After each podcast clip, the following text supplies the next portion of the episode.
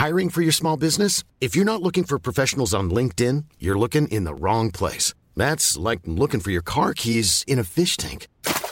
LinkedIn helps you hire professionals you can't find anywhere else, even those who aren't actively searching for a new job but might be open to the perfect role. In a given month, over 70% of LinkedIn users don't even visit other leading job sites. So start looking in the right place. With LinkedIn, you can hire professionals like a professional. Post your free job on linkedin.com slash people today.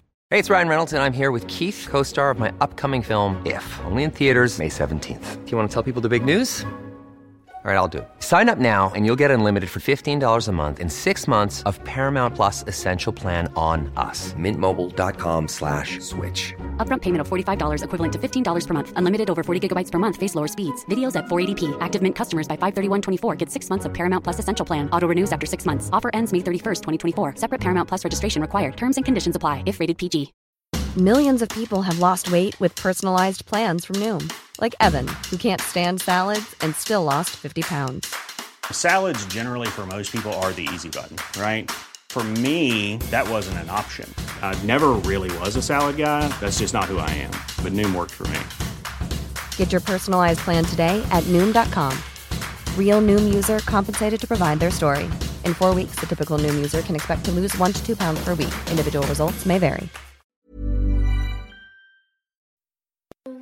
Tell and roadie. Go tell and roadie. Go tell and roadie that everybody's dead.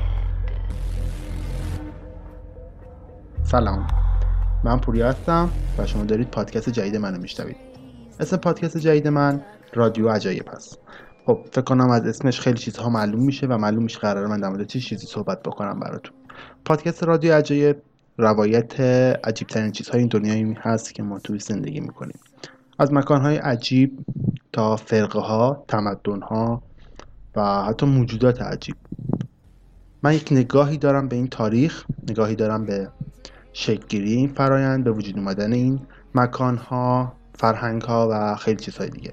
اول قصد داشتم پادکست رو به صورت موضوع به موضوع درست بکنم. یعنی اول یک پادکست در مورد مکان های عجیب درست بکنم بعد هم برم سراغ فرهنگ های عجیب. گفتم خب این کار خیلی زمان بره و خیلی وقت می‌خواد. از ترجیح دادم و یه پادکست بسازم و همین موضوع رو توش بهش بپردازم. اگه کیفیت صدای من خیلی پایینه عذر می‌خوام ازتون چون من دستگاه ضبط مناسبی ندارم. ضبط در خونه انجام میشه. با یک میکروفون خیلی ساده و ابتدایی. امیدوارم بعدا من بتونم یک میکروفون خوبتر و یه استودیو بهتر یا حتی یه استودیو خوب اجاره کنم و بتونم توش یه برنامه خیلی خوب براتون ضبط بکنم.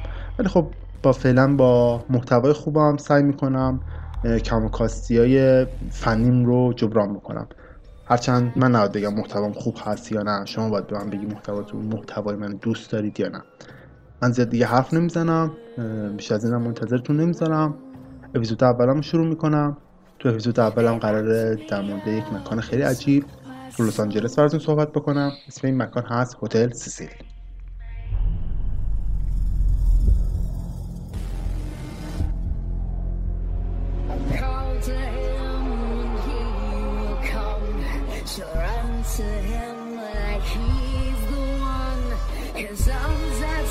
Outstretched, but when she's done,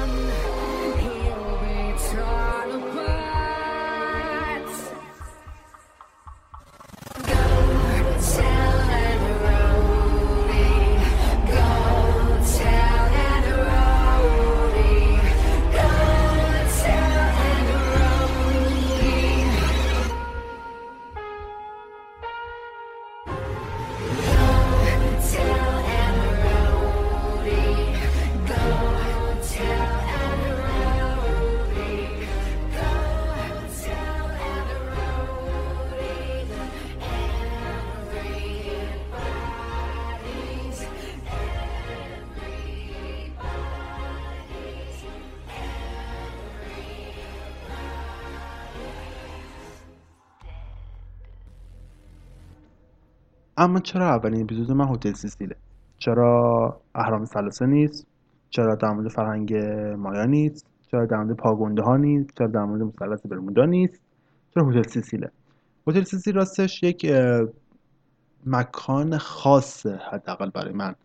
یک جورهایی علاقه من به جاهای عجیب مکانهای عجیب از هتل سیسیل شروع میشه. یعنی یک جرقه بود که بر من زده شد که بیشتر در موردشون بخونم و جاهای عجیب رو پیدا کنم.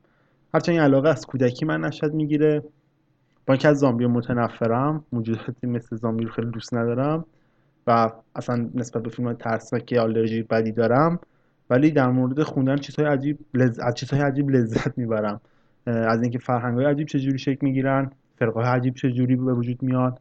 همین باعث شد که من فکر کنم یک پادکستی در مورد این موضوع بسازم. هرچند بازم میگم یک سری پادکست انگلیسی زبان هستن که خب من به نوبه خودم وقتی این پادکست ها رو گوش دادم گفتم خب حیفه یه پادکست فارسی زبان برای این این موضوع نباشه.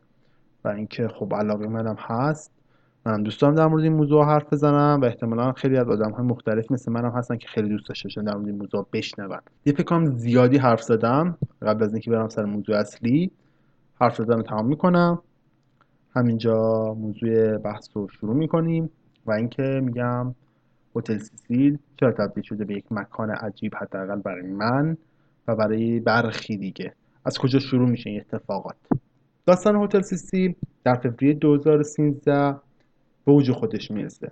وقتی جسد یک دانشجوی 21 ساله کانادایی تو مخزن آب این ساختمون یا این هتل پیدا میشه. اسم این دانشجو هست الیسا له من نمی‌خوام در مورد الیسا اول صحبت بکنم. نمی‌خوام بهتون بگم چی میشه که وارد اون مخزن میشه و چه اتفاقاتی قبلش میفته. سعی می‌کنم اول یک پیشینه ای در مورد این هتل بهتون بدم و بهتون بگم چرا این هتل جذاب هست. چرا به عنوان یکی از مکانهای عجیب جهان ما شناخته میشه. چیزهایی تو اینجا رخ داده که تبدیل شده به همچین چیزی؟ من براتون چند تا مورد آماده کردم. امیدوارم راضی کننده باشه براتون و داستان الیسا هم جزو این موارد میشه. یکی از مهمترین داستان یا شاید اولین داستان هایی که میشه در مورد هتل سیسی تعریف کرد داستان قاتل سریال معروف لس آنجلس هست ریچارد رامیرز.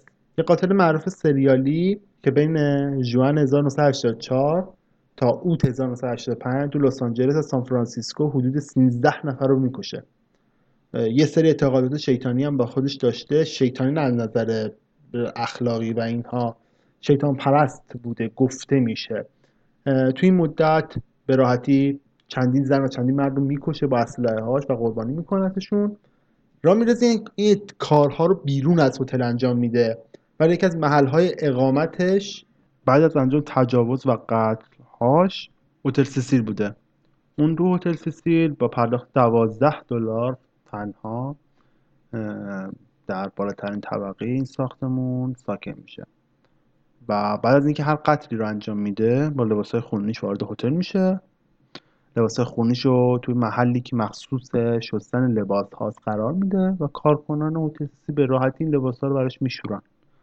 و خیلی جالبه هیچ وقت هم این سوال پیش نمیاد که چرا این لباس ها خونیه ولی من تو تحقیقاتی که کردم دقیق نتونستم تاریخ ورود ریچارد رامیرز رو به هتل پیدا بکنم. ولی تا جایی که متوجه شدم سابقه ریچارد رامیرز هیچ ربطی به هتل سیسیل نداره. یعنی تاثیر گرفته از هتل سیسیل نیست این قتل ها ریچارد رامیرز قبل از اینکه حتی دست به این قتل ها بزنه یک انسان دارای مشکلات عدیده ای بوده از تجاوز به چند سابقه تجاوز. ولی وقتی پاشو می‌ذاره به هتل سیسیل شاید قتل هاش شروع میشه. وقتی ریچارد رامیرز رو دستگیر می‌کنه ریچارد رامیرز دیگه تو هتل سیسیل ساکن نبوده و خیلی وقت بوده که از اونجا رفته بوده. و نمیشه گفت هتل سیسیل اون زمان مکان این قاتل بوده. ولی شهرت ریچارد رامیرز تاثیر به شدت زیادی روی همین هتل سیسیل می‌ذاره و باعث میشه هتل سیسیل باز هم نسبت به موارد این چنینی معروف بشه. تو مورد دوم من می‌خوام به یه قاتل سریالی دیگه اشاره بکنم. که این بار نه تنها بیرون از هتل دست به قتل زده بلکه داخل هتل هم چند مورد قتل رو انجام داده. اسم این قاتل یوهان یوتن هرگر یا جک یوتن هرگره یه روزنامه‌نگار اتریشی یا یه نویسنده اتریشی. هرچند قبل از اینکه یه روزنامه‌نگار رو یه نویسنده باشه یه قاتل سریالیه. این آدم قبلا متهم به قتل یه دختری بوده و بازداشت میشه محاکمه میشه و محکوم میشه که 15 سال در زندان باقی بمونه. ولی وقتی وارد زندان میشه شروع می‌کنه به نوشتن رمان نمی‌دونم خاطرات و سفرنامه و کلی چیزهای مختلف دیگه. باعث میشه که یه کمپینی را بیفته بر علیه زندانی بودن این. حتی آدم های معروف جایزه کسایی که برنده جایزه نوبل شده بودن پشت این کمپین در میان و رئیس جمهور وقت اتریش رو مجبور می‌کنن که عفو این رو امضا بکنه. در صورت تو سال 1991 این از زندان آزاد میشه. و طی سری مسافرت ها میره به پاریس بعد از پاریس میاد به نیویورک و آخر هم میره لس آنجلس. وقتی می‌رسه به لس آنجلس محل اقامتش میشه هتل سیسیل تو مدتی که تو هتل سیسیل اقامت داشته و از لس آنجلس بازدید می‌کرده اینم بگم برای چی بازدید می‌کرده. وقتی که از زندان آزاد میشه یوهان تصمیم می‌گیره که خبرنگار بشه و خبرنگار شبکه رادیویی اورارف میشه. و قصد داشته بیاد به لس آنجلس در مورد جرم‌های خیابونی یک سری مقاله بنویسه. ولی در هر صورت وقتی زمانی که ساکن میشه در لس آنجلس اون رفتار قاتلگونه خودش رو نمی‌تونه از بین ببره. تو این مدت سه کارگر جنسی رو استخدام می‌کنه به هتل سیسیل می‌بره و هر سه نفر رو می‌کشه. و حالا معلوم نیست چجوری این هتل تو هتل اینها اتفاق میفته و چجوری اینها رو خارج می‌کنه. چون تو مدتی که دادرسی یوهان برگزار می‌شده یوهان تصمیم میگه بدون که بیاد اعترافات خودش رو بکنه در مورد که چجوری این قتل رو انجام داده خودش رو توی زندان به دار میآویزه. در صورت یوهان سه رو داخل هتل سیسیل انجام میده و دومین قاتل معروفی بوده که تو هتل ساکن بوده. هرچند نمیشه این اتفاقات رو به چیزهای ماورا طبیعه یا چیزایی که علوم غیر طبیعی بهشون میگیم ربط داد. چون دو تا آدم قاتل بودن تو زندگی واقعیشون هم قتل زیادی کرده بودن شخصیت عجیبی داشتن و اومده بودن فقط صرفا توی هتل ساکن شده بودن. یه خب صرفا یه نقطه طلاقی که این دوتا قاتل سریال در کنار همدیگه قرار می‌گیره. یعنی مثلا هتل جایی بوده که این دو, نفر توش ساکن بودن و خب هتل هیچ تاثیر روی این دو نفر نذاشته ذات این دوتا آدم این شکلی بوده. یعنی نمیشه گفت قاتل سریالی شدن. این دوتا ربطی به این هتل داشته. بعد از روایت این قاتلین سریالی اگر هم نوبت باشه باید برگردیم یکم عقبتر. داستان دوروتی ژان پورسل رو براتون تعریف کنم. یه دختر 19 ساله آمریکایی که با دوست پسرش بن لوین یه مرد 38 ساله بوده توی این هتل سیسیل اقامت پیدا می‌کنه. یه شب وقتی که دورتی کنار پسرش خوابیده بوده یه درد شدید معده‌ای پیدا می‌کنه و ترجیح میده که خواب پاشه و بره به سمت حمام. وقتی پاشو می‌ذاره تو حمام به طور ناگهانی متوجه میشه که سابه بچه شده. یعنی همون لحظه زایمان می‌کنه بدون اینکه خودش بفهمه که مثلا باردار هست. این مادر به شدت شوکه میشه و اصلا نمی‌دونسته که تو این چند ماه باردار و این حرفا. وقتی بچه رو تحویل می‌گیره فکر می‌کنه که مرده. یعنی بچه اصلا حرکتی نمی‌کنه نه گریه می‌کنه هیچ اتفاقی نمیفته دو تا پیش خودش فکر می‌کنه خب بچه مرده. و خب بچه هم پسر بوده میگه خب من چیکار می‌تونم بکنم؟ و دنبال راه حل پیدا میگرده که از دست بچه خلاص بشه. ولی راه حلی که پیدا می‌کنه خود خیلی عجیبه برای خودش. ترجیح میده پنجره هتل رو بده بالا بره لب هتل پنجره هتل و بچه رو پرت بکنه از پنجره به بیرون. نمی‌دونم این شانس دورتی بوده یا شانس بچه بوده؟ که بچه زنده بچه, بچه واقعا زنده بوده نمرده بوده. بچه به پشت بوم همسایه هتل پرت میشه و اونجا میمیره. بعد از اون همسایه هتل به خاطر یه سری بوها به بالای هتل میره و جسد اون بچه تازه متولد شده رو پیدا می‌کنه. پلیس لس آنجلس با تحقیقاتی که می‌کنه دورتی رو پیدا می‌کنه و متهمش می‌کنه به قتل. ولی خب دادگاه موقع دادرسی دورتی به این نتیجه می‌رسن که دورتی دیوانه است. تنها راه حلی هم که داره که درمان بشه اینه که بفرستنش تیمارستان و دورتی به تیمارستان فرستاده میشه. یه اتفاق خیلی عجیبه از نظر من که یه مادر تصمیم میگه بچه تازه متولد شده شه پنجره پرت بکنه بیرون. شاید هر مادر دیگه ای بود تصمیم می‌گرفت بچه رو نگه داره یا حداقل ببرتش پیش دکتر که ببینه زنده است یا نه. ولی خب دورتی 19 سال تصمیم می‌گیره بچه رو از پنجره بندازه بیرون و بچه هم به جایی که به کف خیابون برسه به پشت بوم همسایه می‌خوره. سیل صرفا فقط به خاطر حضور چند تا قاتل سریالی داخلش یا پرت شدن یه بچه تازه متولد شده از پنجره این هتل به بیرون معروف نیست. هتل سیل یه مکانی برای خودکشی کردن. ما اگر به تاریخچه هتل سیل نگاه کنیم خیلی تاریکه. دوازده بار توش خودکشی منجر به مرگ. صورت گرفته. حالا ما منجر به غیر منجر به مرگ ها رو من آمارشون ندارم ولی می‌دونم که دوازده تا مرگ توسط خودکشی تو هتل سیل رخ داده که از بریدن رگهای دست تا پرت کردن خودشون از پنجره به بیرون. یعنی که خب پنجره پرت کردن بیرون سه مورد بوده و زدن رگ یک مورد حداقل چیزایی بوده که من دیدم تو مطالعات هم خوندم. اما هر داستان یه سرآغازی داره. داستان مرگ های هتل سیسیل هم از نوامبر 1931 شروع میشه. زمانی که یه فرد میاد تو هتل سیسیل اقامت پیدا می‌کنه و بعد از چند روز جسد اونو پیدا می‌کنن. اسم این فرد بوده نورتون یا بیچ بی کی نورتون. این فرد چند روز قبلش از خونه به بیرون می‌زنه و گزارش میدن که گم شده. بعد از اینکه جسد اون رو تو هتل سیسیل پیدا می‌کنن متوجه میشن که دست به خودکشی و با خوردن یه قرص سمی خودش کشته. این اولین مرگ هتل سیسیله ولی آخرین مرگش هم نیست. من که گفتم بعد از مرگ نورتون حدود دوازده خودکشی دیگه بعد از اون انجام میشه که خب رقم خیلی زیاده برای یک هتل. و خب یک تاریخچه ترسناک برای یک هتل می‌ذاره.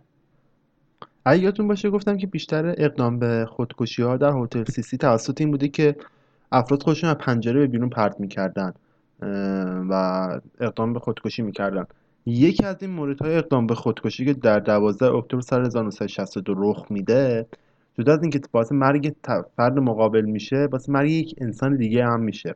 یه مرد 65 ساله به نام جورجیانینی بدون که هیچ ارتباطی با هتل سیسیل داشته باشه یا کاری تو هتل سیسیل داشته باشه توی یه روز عادی داشته از کنار هتل رد می‌شده. تو همین مابین یه خانوم 27 ساله به نام پنیان اتون که چند ساعت قبلش با همسرش مشاجره خیلی شدیدی داشته تصمیم می‌گیره با گذاشتن یه یادداشت خودکشی خودش از طبقه نهم دقت کن طبقه نهم به بیرون پرت بکنه.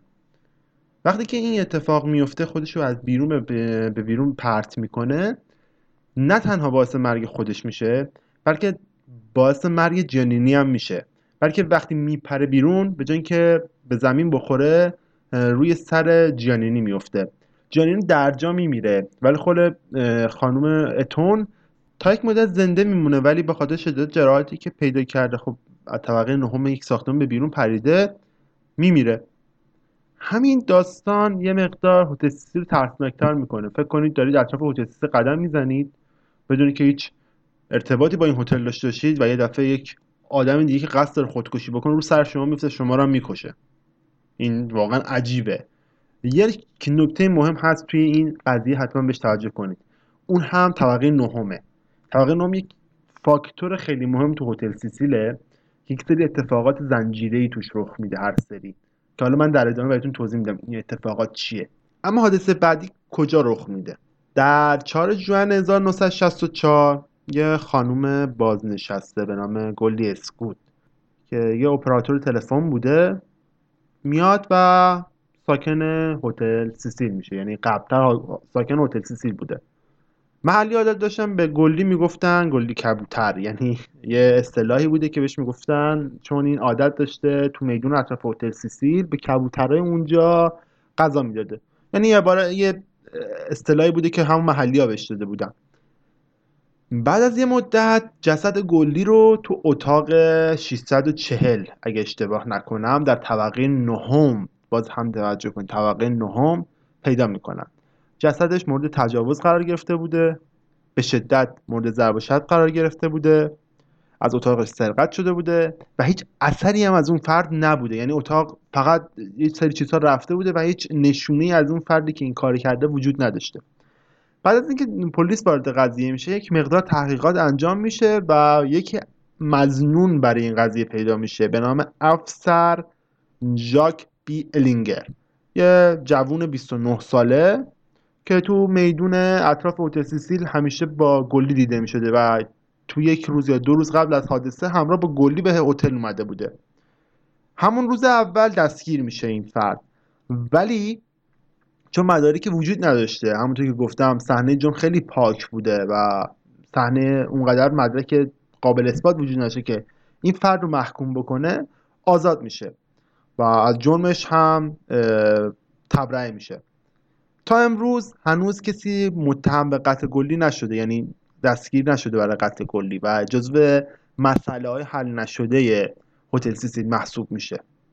همونطور که گفتم شایدترین نوع اقدام به خودکشی تو هتل سیسیل همون پریدن از پنجره است ولی ما یه مورد به مرگ داریم یا یک مرگی داریم در هتل سیسیل که نمی‌تونیم در دسته خودکشی ها قرارش بدیم نمی‌تونیم در دسته قتل ها قرارش بدیم یا یه در دسته حادثه ها قرارش بدیم. این حادثه در مارس 1937 رخ میده. زمانی که گریس ماگرو یه دختر 27 ساله از طبقه نهم هتل سیسیل به بیرون پرت میشه. یا پرتاب میشه یا خودشو پرت می‌کنه نمی‌دونیم کدوم رو باید بگم. گریس خودش از پنجره به بیرون پرت می‌کنه به خیال اینکه به زمین برخورد می‌کنه.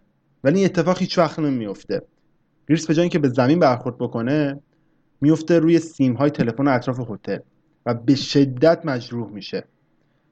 وقتی این مجروحیت از شدت مجروحیت زیاد گریس به بیمارستان فرستاده میشه. هرچند این شدت جراحتش انقدر زیاد بوده که نمی‌تونه زنده بمونه و بعد از این مدت میمیره و جزو مرگ های هتل سیسیل حساب میشه این اتفاق.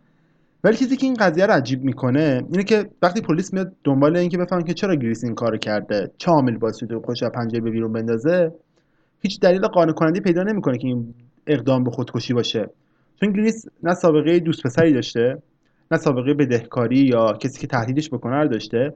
و حتی همراهش که یه دوستش بوده همراهش بوده MW مدیسون اه، بهش به پلیس میگه که خب گریس سابقه بعدش آدم عادی بوده خوشحال بوده هر روز می‌رفته سر کارش میومده با من رابطه خوبی داشته از هیچکی ناراحت نبوده و این یک دفعه اتفاق افتاده. چرا باید یه دختر 25 ساله که همراهش و دوستاش میگن که رابطه خوبی با دیگران داشته و هیچ اتفاقی هم براش نیفتاده خوش از پنجره بیرون پرت بکنه. و اون از طبقه نهم. شما اگه دقت بکنید سه تا اتفاق رو من براتون روایت کردم که این سه تا اتفاق در طبقه نهم رخ میده. طبقه نهم چه رازی توش هست که باعث این اتفاقات میشه؟ من نمی‌خوام بگم که طبقه نهم اصلی ترین مکان برای وقوع جرم هاست. چون ما. اه، چون اگر بگردید در لیست اتفاقاتی که توی هتل سیسیل افتاده طبقه هفتم، هشتم، دوازدهم و هیودهم هم جاهایی بودن که اتفاقاتی مثل خودکشی، مرگ و چیزهای دیگه رخ داده توش. ولی طبقه نهم جایی بوده که سه بار سه اقدام به خودکشی خاص اتفاق افتاده توش. سه اقدام به خودکشی خاص و یک اقدام م- یک قتل. دو اقدام به خودکشی از پنجره بیرون پرت شده بودن و یک مورد هم قتل داریم در اونجا. همون قتل معروف گلدی که هنوز هم متهم به قتلش پیدا نشده. همین باعث میشه که اتاقهای طبقه نهم یک مقدار خاص بشن. اینکه چطور ممکنه یک سری آدم ها اون طبقه نهم تصمیم بگیرن دست به خودکشی بزنن و چطور ممکنه یک سری آدم ها تو اونجا به قتل برسن. این خاص بودن رو واقعا من نمی‌تونم پیدا بکنم براش. شاید ارزون بودن اون طبقاته که چون من تو لیست هتل اگر نگاه بکنید طبقه نهم بین طبقات یک طبقه متوسطه و اتاق متوسطی داره و قیمت 14 دلار اصولا. برای همین بیشتر اوقات بیشتر افراد تو اون طبقه ساکن میشن. تا نسبت طبقات پایینتر یا طبقات بالاتر. طبقات بالاتر یکم گرونتره و طبقات پایینتر هم به مراتب ارزونتره و کیفیت پایینتری داره گویا. برای همین بیشتر تو طبقات متوسط کسایی که از نظر مالی حداقل متوسطن می‌تونن حداقل رو پرداخت بکنن برای شب 14 دلار اونجا ساکن میشن. همین شاید باعث میشه که این جرم ها بیشتر توش رخ بده یعنی اتفاقات بیشتر توش رخ بده. ولی من نمی‌تونم تاییدش بکنم یا تکذیبش بکنم چون نه دست منه که بدونم انگیزه مقتولین یا قاتلین چی بوده که دست به این کار زدن. و نه اونجا حاضر بودم که بتونم تایید بکنم این قضیه. How would you like to look five years younger? In a clinical study, people that had volume added with Juvederm Voluma XC in the cheeks perceived themselves as looking five years younger at six months after treatment. Look younger, feel like you. Add volume for lift and contour in the cheeks with Juvederm Voluma XC. Reverse signs of aging by adding volume to smooth laugh lines with Juvederm Volure XC. For important safety information and to find a licensed specialist, visit juvederm.com. That's J U V E D E R M.com. Not for people with severe allergic reactions, allergies to lidocaine, or the proteins used in Juvederm. Common side effects include injection site redness, swelling, pain, tenderness, firmness, lumps, bumps, bruising, discoloration, or itching. There's a risk of unintentional injection into a blood vessel, which can cause vision abnormalities, blindness, stroke, temporary scabs, or scarring. Talk to a licensed specialist to find out if it's right for you. I'm Sandra, and I'm just the professional your small business was looking for. But you didn't hire me because you didn't use LinkedIn jobs. LinkedIn has professionals you can't find anywhere else, including those who aren't actively looking for a new job but might be open to the perfect role, like me. In a given month, over 70% of LinkedIn users don't visit other leading job sites. So if you're not looking on LinkedIn, you'll miss out on great candidates like Sandra. Start hiring professionals like a professional. Post your free job on linkedin.com/people today. رو فقط بر اساس استدلال خودم دارم این قضیه رو میگم. یعنی هیچ منبع موثقی براش ندارم. مثل بقیه حرفایی که زدم اینجا. بر همین ایده خودمه. اما بذارین قبل از اینکه بخوام در مورد حادثه بعدی صحبت بکنم یک واژه‌ای رو توضیح بدم بهتون. همه تو ایران سایبون رو دیدن جلوی سای... مغازه ها که چجور عمل می‌کنه. میارن جلو تا یه آفتاب به داخل مغازه نزنه. تو هتل ها یه عادتی هست که یک سایبونی برای در ورودی زده میشه که برای بارون زمانی که بارش بارون وجود داره یا آفتاب زیاده راحت بتونه افراد برن یا ماشین بتونه اونجا پارک کنه تا افراد بتونن راحت پیاده بشن که زیر بارون نرن. این توضیح رو داشته باشید تا من براتون یک حادثه ای رو در 23 اکتبر 1954 شهر بدم. باز هم یک پریدن از پنجره دیگه. توی همون 23 اکتبر 1954 یک زن میان سال به نام هلن گورن که اهل سندیگو هم بوده. یه نامه خودکشی می نویسه می‌ذاره در اتاقش و تصمیم می‌گیره خودکشی کنه. این بار از طبقه نهم نمیپره. اون تو طبقه هفتم حضور داشته و تصمیم می‌گیره خودشو به بیرون بندازه. وقتی از طبقه هفتم به بیرون میپره به جای اینکه به خیابون برخورد بکنه این وقتی که فرود میاد به خیابون نمی‌رسه بلکه میفته رو اون سایبونی که بهتون گفتم. سایبون پاره میشه. و به در نزدیک در ورودی ساختمون برخورد می‌کنه. یعنی رو اون پرچی که جلوی در گذاشته بودن. این حادثه انقدر وحشتناک بوده برخورد که یه دختر جوان 26 ساله به نام مولین هنکلی وقتی که داشته از کنار در رد می‌شده یا وارد می‌شده یا خارج می‌شده این دقیق مشخص نیست این صحنه رو می‌بینه.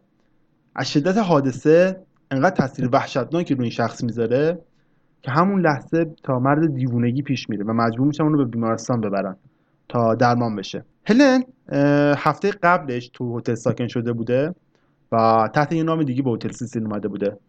بعد از اون اقدام به خودکشی کرده.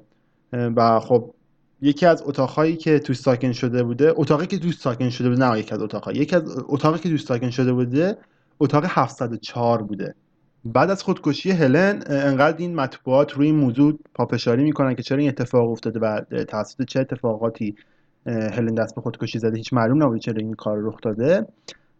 مردم یک مقدار زیادی به این اتاق 74 علاقه پیدا می‌کنن و تصمیم می‌گیرن یکی از جاذبه های توریستی هتل سیسیلش بکنن و هنوزم که هنوز بعضی به اتاق 74 هتل سیسیل میرن تا ببینن هلن چرا این کار کرد. وقتی این همه آدم تصمیم می‌گیرن برای خودکشی کردن یا هر چیز دیگه ای خودشون رو از پنجره هتل سیسیل به بیرون پرت کنن؟ بعید نیستش که اطراف همین پنجره همین هتل روح این آدم هم دیده بشه. شاید در نگاه عادی شوخی بیاد ولی در ماه ژانویه 2014 این اتفاق رخ میده. یه پسر بچه که اهل ریورساید کالیفرنیا بوده داشت همین اطراف هتل قدم می‌زده و عکاسی می‌کرده. یه عکسی از هتل می‌گیره. بعد این عکس رو ظاهر می‌کنه ظاهر یه آدمی رو می‌بینه که مانند شبه پشت پنجره یا بیرون پنجره هست و خوش داره پرت می‌کنه بی بیرون. با اینکه عکس چیز واضحی نیست و ممکنه تاری خود عکس باشه ولی انقدر شد- شدت داره این قضیه برای این بچه. این بچه تا همین امروز دچار مشکلات روانی میشه. یعنی وقتی این عکس رو می‌بینه به شبا نمی‌تونه بخوابه. نمی‌تونه عکاسی بکنه. علاقه هاش از دست میده و خیلی چیزای دیگه. برای همین حتی هتل سیسیل از نظر عکس گرفتن هم خطرناک میشه. یعنی اگه خواستین یه روزی از هتل سیسیل عکس بگیرید قسمت شد رفتید آمریکا حتما تعجب کنید که دارید کجا رو عکس می‌گیرید. حتما به لنزش دقت کنید که کجا رو داره عکس می‌گیره. واضح هم بگیرید. اگر روحی بود ما هم ببینیم. یه حادثه هم هست که شاید بیشتر از اون که باعث مرگ دیگران شده باشه آموزنده است. جفری توماس پالی یه جوان 26 ساله. یه روز میاد تو هتل سیتی ساکن میشه. در اول دسامبر 1976 یه دفعه کسایی که تو هتل بودن صدا شلیک میشنون تو اتاق این. نه شلیک به بیرون بلکه شلیک به سقف. کسایی هم که طبقه بالای این بودن دست برق تو اتاقشون نبودن و شلیک هیچ تاثیر روشون نمی‌ذاره. این پاولی گرفتار میشه و توسط پلیس دستگیر میشه. پالی یه فردی بوده که قبلا تو تیمارستان بستری بوده و سابقه روانی داشته. وقتی بس دستگیرش می‌کنن وقتی ازش می‌پرسن که چرا این کار کردی؟ به پلیسا میگه میگه من که مشکل روانی داشتم. ببینید چه به راحتی تونستم اسلحه بخرم بیام تو هتل و به سقف هتل شلیک بکنم و جون یه سری آدم دیگر به خطر بندازن که واسه مرگ یه سری آدم دیگه بشم این حادثه جدا از اینکه زیاد نمیشه گفت به تاریکی هتل سیسیل ربط داره. یه جنبه روشنی هم داره توش که مقدار نشون میده که این قانون آزاد بودن اسلحه خرید اسلحه چقدر ممکنه خطرناک باشه و واسه مرگ چه کسایی بشه. خب دیگه فکر کنم رسیدیم به موضوع آخر داستان دختر کانادایی الیسا لم. اینکه چرا چطوری و چگونه مرده؟ چرا اصلا باید تو هتل سیسین اتفاق میافتاده؟ چه شواهدی ازش موجوده موقع مرگش و چرا این اتفاق براش رخ داده اول از همه چیز یک چیزی رو براتون روشن بکنم. این حادثه که در سال 2013 رخ داد شاید تا همین الانش تو اینترنت خیلی داستانهای دیگه در موردش روایت شده باشه. ولی مهمترین چیزی که در موردش هیچ وقت نمیاد توسط اینترنت روایت بشه یا که وبسایت ها روایت بشه اینه که این موضوع حل شده. اه، الیسا بر یک اتفاق تو اون اه، میمیره و داخل منبع آب هتل میفته. ولی نظریه پردازهای وبسایتی یا اون کسایی که در اینترنت فعالیت می‌کنن هنوز دست از سر این مرگ بر نمیدارن و نمی‌خوان قبول بکنن که این یک اتفاق بوده. از نظر منم نمیشه گفت یک اتفاق بوده. چرا باید در بالا پشت بوم و داخل منبع آبی اتفاق رخ بده؟ ما میایم اینجا براتون روایت می‌کنیم که چرا الیسا ممکنه همچین اتفاقی براش افتاده باشه. توش بررسی می‌کنیم و امیدوارم قانع کننده باشه براتون. قبل از هر چیزی بذارید الیسا رو بشناسیم. الیسا یه جوون کانادایی 21 ساله است که برای یه سری کار میاد چند روز تو هتل سیسیل ساکن میشه. داستان از اینجا شروع میشه که الیسا یک دفعه ناپدید میشه و بعد از این مدت وضعیت آب آشامیدنی و شستشوی هتل به هم میریزه. یعنی بوی بدی می‌داده و رنگش هم تغییر کرده بوده. تو مدت مفقود بودن الیسا خود مسئولین هتل چند بار گزارشش رو به پلیس میدن. تا ببینن چرا الیسا گم شده. یا اصلا الیسا کجاست؟ همونطور که گفتم این وضعیت بد آب آشامیدنی هتل باعث میشه که مسئولین هتل برن دنبال تعمیرکار و ازش بخوام بیان که به منبع آب هتل نگاه بندازه وقتی که مسئول تعمیرات منبع آب آشامیدنی هتل سیسیل میاد و به طبقه بالای همون پشت بوم ساختمون میره وقتی در منبع رو باز می‌کنه تا ببینه چه اتفاقی داره میفته اون تو با جسد الیسا برخورد می‌کنه. جسد لخت الیسا برخورد می‌کنه. همین باعث میشه که کلی نظریه و تئوری در مورد مرگ اون بیاد بیرون. فقط کافیه اسم الیسا رو سرچ بکنید تو اینترنت تا کلی اتفاقات و مقالات مختلف در مورد الیسا رو ببینید من اینجا چند تا از داستان هایی که روایت میشه و چند تا تئوری هایی که در مورد مرگ اون داده شده رو بهتون میگم. که اولین و مهمترینه شاید اون ویدیوی معروفی که لحظه مرگ یا قبل از مرگ الیسا گرفته شده. تو همون تحقیقات اولیه پلیس یک ویدیویی از الیسا پیدا میشه که لب آسانسور ایستاده و سعی می‌کنه از چیزی مخفی بشه. یا اینکه سعی داره از چیزی فرار بکنه. اون سعی می‌کنه تمام کلیدای آسانسور رو بزنه ت... ک- ت- کلیدای طبقات رو بزنه تا به طبقات دیگه بره. ولی آسانسور حرکتی نمی‌کنه. به بیرون از آسانسور میره و انگار که داره با کسی صحبت می‌کنه. ولی حرکت دستش خیلی عجیبه.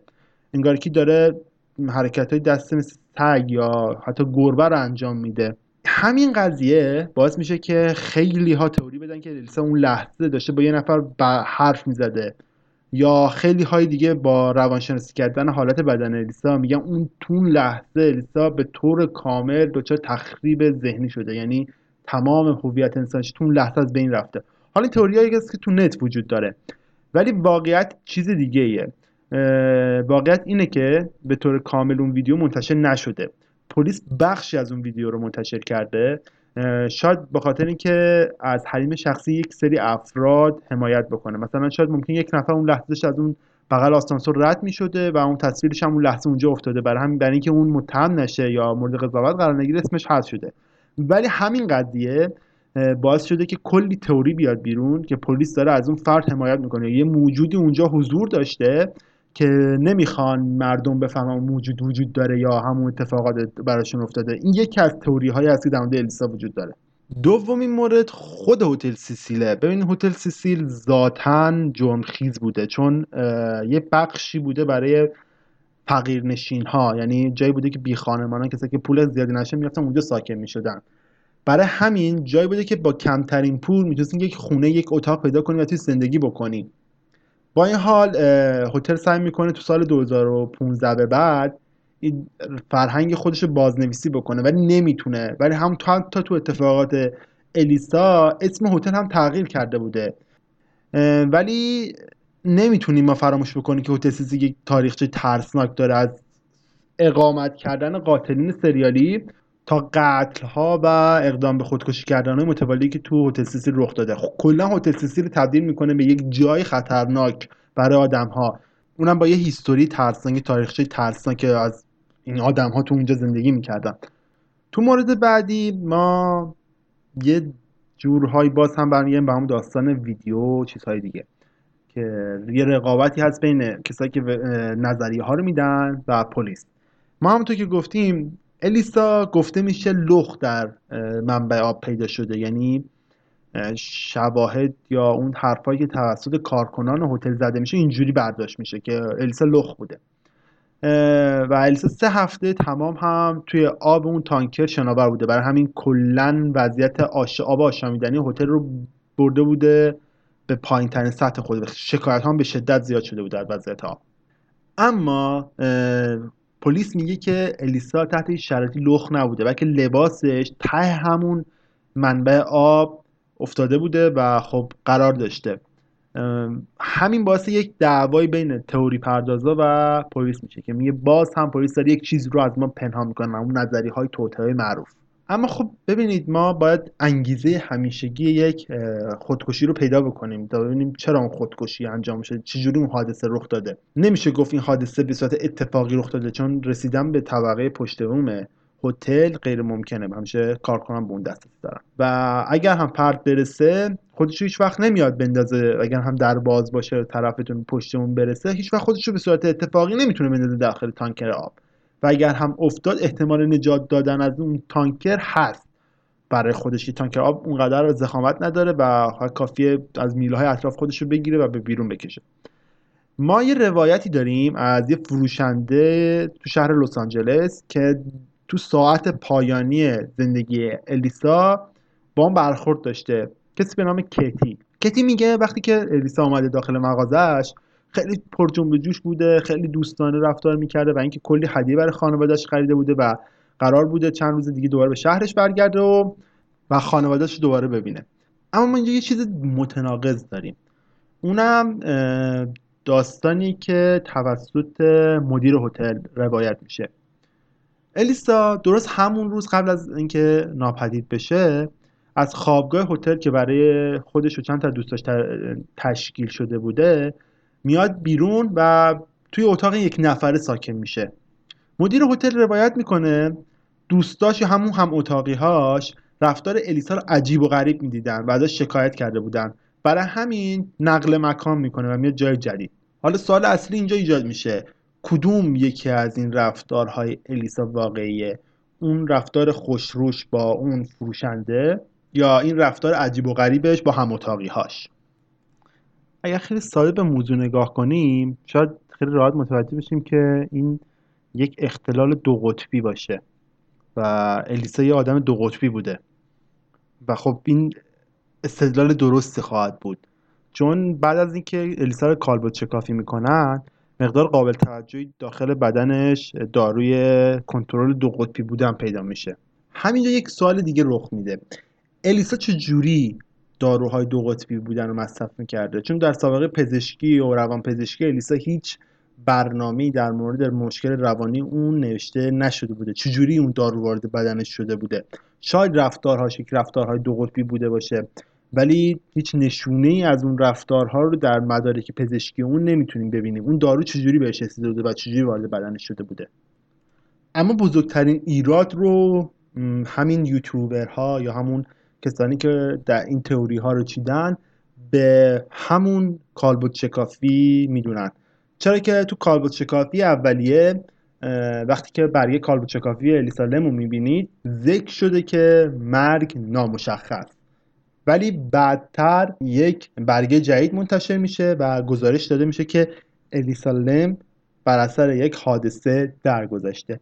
همین باعث میشه که بسیار از این تئوری پردازا دوباره پلیس رو متهم به پنهانکاری بکنن و بگن یک چیزی هست که اونها دارن پنهان می‌کنن و سعی می‌کنن با یک چیزهای دیگه جایگزینش بکنن. هتل سیسیل اطراف محله اسکیدرو واقع شده. یه نظریه وجود داره که مرگ الیسا رو ربط میدن به مبتلا بودن به سل اون. به خصوص اینکه تو اون دوران تو اون محدوده وقوع بیماری سل یه مقدار شیوع پیدا کرده بوده و شایع شده بوده. ولی خب تو کالبد شکافی که از این الیسا کرده بودن هیچ بیماری سلی در ریه هاش یا بدنش دیده نمیشه. ولی چیزی که خیلی عجیبه اینه که اگر شما فقط کافیه عبارت لم خط تیره الیسا رو سرچ بکنید یک پروژه‌ای بوده که تو همون مدت تو همون تایم تو اسکیدرو رخ میده برای اینکه بیماری سر رو کنترل بکنن. یعنی خود وزارت بهداشت آمریکا تصمیم می‌گیره با همون با این عبارت یه پروژه رو شروع بکنه که بیماری سر رو کنترل بکنه. همین باعث ایجاد یه تئوری میشه که الیسا مبتلا به سل بوده بر همین کشتنش یا نمی‌دونم بیماری سل داشته بر همین افتاده اون تو و یا سری از این اتفاقات. وقتی جسد الیسا پیدا میشه خب هنوز مطبوعات خیلی به موضوع نپرداختن خیلی تو اینترنت شایع نشده موضوع. ولی یک دفعه رو صفحه وبلاگ و صفحه تامبلر الیسا ما شاهد چند تا پست جدید هستیم. که همین داستان رو یک مقدار عجیبتر می‌کنه. که چطور ممکنه وقتی یک فرد مرده تازه جسدش پیدا شده چند تا پست از اون روی صفحه اینترنت اون بره. شاید بشه این رو تا حدودی به ویژگی تامبلر ربط دار اکثرتون با تامبلر کار کردشون یا حتی فیسبوک ما می‌تونید تو اونجا یه برنامه زمانی بهش بدید که توی زمان خاص براتون یک پست رو ارسال بکنه. این چیزی است که تو بسیاری از وبسایت ها یا حتی اپلیکیشن ها وجود داره. ولی چیزی که خیلی عجیب تر می‌کنه قضیه رو اینکه الیسا یه آدم باهوشه دوست داره بخونه دانشجو مسافرت کرده آمریکا و دوست داره هر لحظه اطلاعات جدید منتقل بکنه. اگر فقط به صفحه تامبلرش نگاه کنی به فاصله خیلی کوتاه هی آپدیت میکردتش عکسای جدید میذاشته و همین قضیه رو یکم عجیب می‌کنه که چطور ممکنه الیسا تصمیم بگیره تو یک تایم خاصی از برنامه تو یک تایم خاصی با یه برنامه ریزی خاص بخواد این تصویر رو منتشر بکنه یا اون پست رو منتشر بکنه. برای همین یک توری های هم در مورد این موضوع منتشر میشه. و نکته جالب اینه که حتی اون پستی که روی تامبلر اومده هیچ ربطی به خودکشی الیسا نداره و یک عکس ساده است که اومده رو اونجا و این احتمال که الیسا قصد داشته خودکشی بکنه رو خیلی می‌بره تو حاله از ابهام و همینطور پلیس هم واقعا باور به این داره که الیسا قصد خودکشی نداشته فقط یک حادثه باعث مرگ اون شده. نمی‌دونم شاید بعضی از شما دوستان عزیز فیلم آب تیره یا دارک واتر رو دیده باشید. یه فیلمیه که سال 2005 ساخته شد و خب تا حدودی هم موفق بود. داستان فیلم بسیار جالبه. اگه دوست داشتید ببینید. و بی ربط هم به داستان الیسا نیست که تو ادامه براتون توضیح میدم چرا ربط داره. داستان فیلم 8 سال قبل از اتفاقات الیسا رخ میده. یعنی قبل از اینکه الیسا بیفته داخل مخزن آب و رنگ آب هتل هتل سیسی رو تغییر بده. داستان فیلم حالا اگر اسپویل نمیشه براتون یک کوتاهی تعریف می‌کنم براتون و آخر داستان یک جورای لو میدم. برای همین اگر ندیدید گوش ندید به این تیکه ببینید داستان فیلم در مورد یه مادر دختری هست که برای زندگی کردن میان توی یک بخش جدیدی زندگی می‌کنن توی آپارتمان زندگی می‌کنن. به محض ورودشون به این ساختمون یه مشکل شدیدی با آب ساختمون پیدا می‌کنن که اونم از اسم فیلم میشه بفهمید. آب ساختمون به شدت تیر است. یعنی نمیشه خوردش نمیشه باش استعمال کرد و خیلی چیزای دیگه. برای همین روایت داستان تا الان یک مقدار شبیه میشه داستان الیسا ما توی یکی از سکانس های این فیلم لحظه ای داریم که دختر این خانواده میره جلوی آسانسور و یک سری رفتاری از خودش نشون میده که همون مشابه اون رفتاری که الیسا از خودش انجام میده. همین این سوال ایجاد می‌کنه که این چرا این دوتا این شباهت وجود داره؟ در کنار اون آخر فیلم ما متوجه میشیم این تیرگی آب این مشکل آب هیچ ربطی به لوله کشی یا چیزهای دیگه نداره بلکه یک جسدی هست داخل مخزن آب. مشابه اتفاقی که برای الیسا افتاده. اون فرد داخل اون مخزن افتاده و باعث تیرگی آب اون ساختمون شده. همین این سوال ایجاد می‌کنه که چطور ممکنه داستانی که 8 سال قبل از اتفاقات الیسا افتاده درست ساخته بشه و 8 سال بعدش الیسا بیفته داخل مخزن آب همون رفتارهای فیلم انجام بده و این اتفاقات شباهت داشته باشن به هم. شاید دلیل قانع کننده براش نباشه ولی یک چیزی هم دیگه یک, یک مورد دیگه هم که هست اینکه این فیلم دارک واتر از روی داستان ژاپنی ساخته شده که اون داستان در سال 2002 ساخته شده. باز هم اگه نگاه بکنیم یه فاصله 11 ساله بین اتفاقات الیسا و داستان این داستان فیلم ژاپنی هست. و این توضیحی براش وجود نداره که چرا داستان فیلم به داستان واقعی ربط داره و داستان الیسا خب دیگه رسیدیم به انتهای کار. امیدوارم لذت برده باشید. من تمام سعیم کردم تا جایی که ممکنه داستان رو براتون اونجور روایت بکنم که ازش لذت ببرید. و اینکه اگر مشکلی داشتم از نظر فنی بیان و هر چیز دیگه ببخشید. امیدوارم محتوام حداقل اونقدر خوب باشه. و ازش لذت ببرید. که تمام کم های فنی و لحن و گفتاری منو جبران بکنه. من این اولین اپیزودم بود. خیلی خوشحال میشم که نظراتتون رو من بگید. خیلی خیلی ممنون میشم که اگر ایده ای دارید اگر دوست دارید در مورد موضوعی من صحبت بکنم حتما بگید. برای برنامه بعدی من سعی می‌کنم باز هم یک مکان دیگر انتخاب بکنم. رفته رفته سعی می‌کنم داستان های بهتر و روایت های بهتری رو انجام بدم. و اینکه سعی می‌کنم هر هفته یک اپیزود منتشر بکنم. اگر نشد هر دو هفته یک بار حتما یک اپیزود از سمت من منتشر خواهد شد. هفته اول که با داستان هتل سیسی در خدمتتون بودم هفته بعدی هم سعی می‌کنم یک داستان بهتری رو براتون انتخاب بکنم و یک روایت بهتری رو براتون انجام بدم. باز هم به خاطر مشکلات فنی و مشکلات لحن و بیان من ازتون عذرخواهی می‌کنم امیدوارم لذت برده باشید از کار کامنت هم فراموش نشه و به دوستانتون هم بگید ما رو گوش بدن خدا نگهدار People are strange when you're a stranger. Faces look ugly when you're alone. Women seem wicked when you're unwanted. Streets are uneven when you're down